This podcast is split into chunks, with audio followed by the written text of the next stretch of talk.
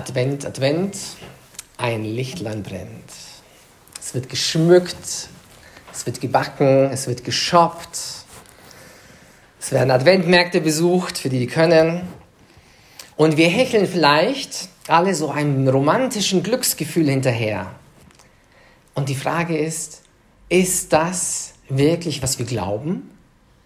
Wir haben heute den vierten Teil unserer Predigtserie hier im Zentrum über das BC des Glaubens.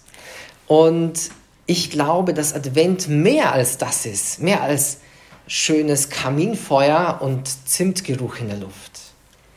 Nämlich, ich glaube, dass, und das ist die erste These des Abends, Advent eigentlich bedeutet Raum schaffen für das historische Eintreten Gottes in diese Welt. Gott ist an einem ganz bestimmten Punkt in der Geschichte und diesen Punkt, den kennen wir eigentlich bis heute, weil wir davor und danach unterscheiden. Diesen Punkt in der Geschichte ist er eingetreten. Und Advent bedeutet, diesen Raum aufzusperren in unserem eigenen Leben. Denn, äh, wie wir in der ersten Lesung bzw. in der zweiten Lesung gehört haben, Jesus sagt, siehe, ich komme. Bei seinem Eintritt in die Welt sagt er, siehe, ich komme, deinen Willen, Herr, zu tun. Und das ist ganz was anderes, als irgendwie so romantische Adventsgefühle zu haben, sondern es ist eine, eine wirkliche, mm, ein historisches Ereignis, für das wir den Raum bereiten sollen. Das heißt, äh, so wie eine Geburtstagsfeier ohne das Geburtstagskind einfach keinen keinen Sinn hätte. Es wäre äh, sinnlos. So ist der Advent auch eine Einladung an uns, unser Herz für eine persönliche Begegnung, für eine persönliche Beziehung mit Christus zu öffnen. Also zu einem realen Glauben, nicht nur Kaminfeuer, realer Glaube, ABC des Glaubens. Und immer wieder behaupten Atheisten, vielleicht kennt ihr solche, oder vielleicht sind sogar heute einige hier, weiß nicht, immer wieder behaupten Atheisten, sie könnten ohne Gott glücklich werden.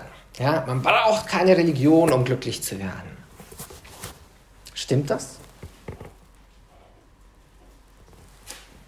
Ich glaube ja, stimmt. Du brauchst keine Religion, um glücklich zu werden. Du brauchst keinen Glauben, um glücklich zu werden. Du kannst auch so glücklich werden. Ja? Die Frage ist nämlich eine ganz andere, die Frage des Glaubens. Es ist nämlich nicht die Frage, wie bedeutsam und wie wichtig ist es, dass ich mich glücklich fühle.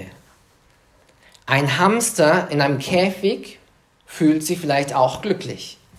Würde jeder Hamsterbesitzer zumindest sagen. Ja? Wenn er genügend Futter hat, geht es ihm gut. Ja? Und äh, wenn er in seinem Hamsterrad drinnen ist, dann fühlt sich das vielleicht von innen an wie eine Karriereleiter. Ja? Immer mehr zu tun, immer mehr Hingabe, immer schneller, immer höher, immer weiter. Also der Hamster fühlt sich vielleicht auch glücklich. Und die Botschaft des Advent und die Botschaft des Glaubens demnach ist überhaupt nicht, glaube ich an Jesus, damit ich glücklich werde. Ja? Das Christentum, unser Glaube besagt nicht, glaub an Jesus, dann wirst du glücklich. Oder auch nicht, umgekehrt, glaube an Jesus, sonst wirst du unglücklich. Denn wenn der Glaube an Jesus wirklich nur glücklich machen würde, aber nicht wahr wäre, wenn er nicht die Wahrheit wäre, dann könnte man mit gutem Recht sagen, ja gut, Opium des Volkes. Glaube ist halt meine kleine persönliche Droge. Ja? Nichts weiter als eine Flucht aus der Realität. Aber die Botschaft des Christentums ist etwas komplett anderes. Die Botschaft des Evangeliums, des Glaubens, macht glücklich, weil sie wahr ist. Und diese Wahrheit ist buchstäblich historisch überprüfbar. Es ist nicht nur irgendwie eine fromme Vorstellung oder eine fromme Flucht in eine Welt von, ich weiß nicht, irgendwelchen äh, Kuschel, Kuscheldecken und Gott, sondern es geht um den Glauben an die Ankunft Jesu an Weihnachten. Und zwar nicht nur in einer frommen Erinnerung, sondern in der Realität, in der Geschichte einer geschichtlichen Realität. Also nicht nur Stimmung oder Erinnerung an etwas Vergangenes, sondern um eine echte Begegnung mit dem Herrn. Lieber Hamster, wir wünschen dir alles Gute in deinem Hamsterrad. Lieber Mensch, du bist nicht nur Materie, Du bist nicht nur geschaffen, um diese 70, 80 Jahre auf dieser Welt zu, zu leben, sondern du bist für viel mehr geschaffen als das. Du bist nicht nur geschaffen, um irgendwie dich glücklich oder wohl zu fühlen, sondern dein Gewissen, dein Herz, dein Sinn für die Schönheit, dein, dein Streben nach Wahrheit legen Zeugnis ab dafür, dass du für mehr geschaffen bist. Und eben, ich wiederhole es nochmal, nur weil das Evangelium wahr ist, macht es auch glücklich. Und das auf tiefgreifende, auf dauerhafte und ewige Weise. Manche Artisten drucken sich T-Shirts, wo drauf steht, gottlos glücklich. Ja, toll. Und, und diese T-Shirts scheinen dabei auf, die, auf diese Behauptung zu reagieren, es geht bei Jesus nur ums Glücklichwerden. Und ich kann auch ohne Jesus glücklich sein. Und ich sage, ja klar kannst du das. Glücklich können alle Menschen sich fühlen. Wenn wir von der Realität fliehen, wenn wir uns betäuben, wenn wir uns betäuben durch Alkohol, durch Drogen, durch Internet, durch Shoppen und was es sonst noch alles gibt. Aber können wir auch wirklich glücklich sein, ähm, wenn wir diese tiefen Lebenslügen in unser Leben dauerhaft Einzug halten lassen? Das ist die Frage. Also Jesus verheißt etwas komplett anderes. Jesus sagt, kommen wir nochmal zurück auf die zweite Lesung, siehe, ich komme, um deinen Willen zu tun, Gott. Das ist das ABC des Glaubens. Das ABC des Glaubens ist nicht irgendwie, schau, wie du dich möglichst irgendwie glücklich fühlen kannst, sondern komm und sieh und unterwerfe dich dieser Wahrheit Gottes, der in diese Welt eintreten möchte. Komm und sieh, denn so hat er auch gesagt, ich komme, um deinen Willen zu tun. Also äh, das tiefste Glück und das höchste Glück des Menschen besteht darin zu erkennen, dass ich für mehr geschaffen bin als nur Glück. Ich wiederhole es nochmal. Das tiefste Glück des Menschen besteht darin zu erkennen, dass er für mehr geschaffen ist als nur das Glück.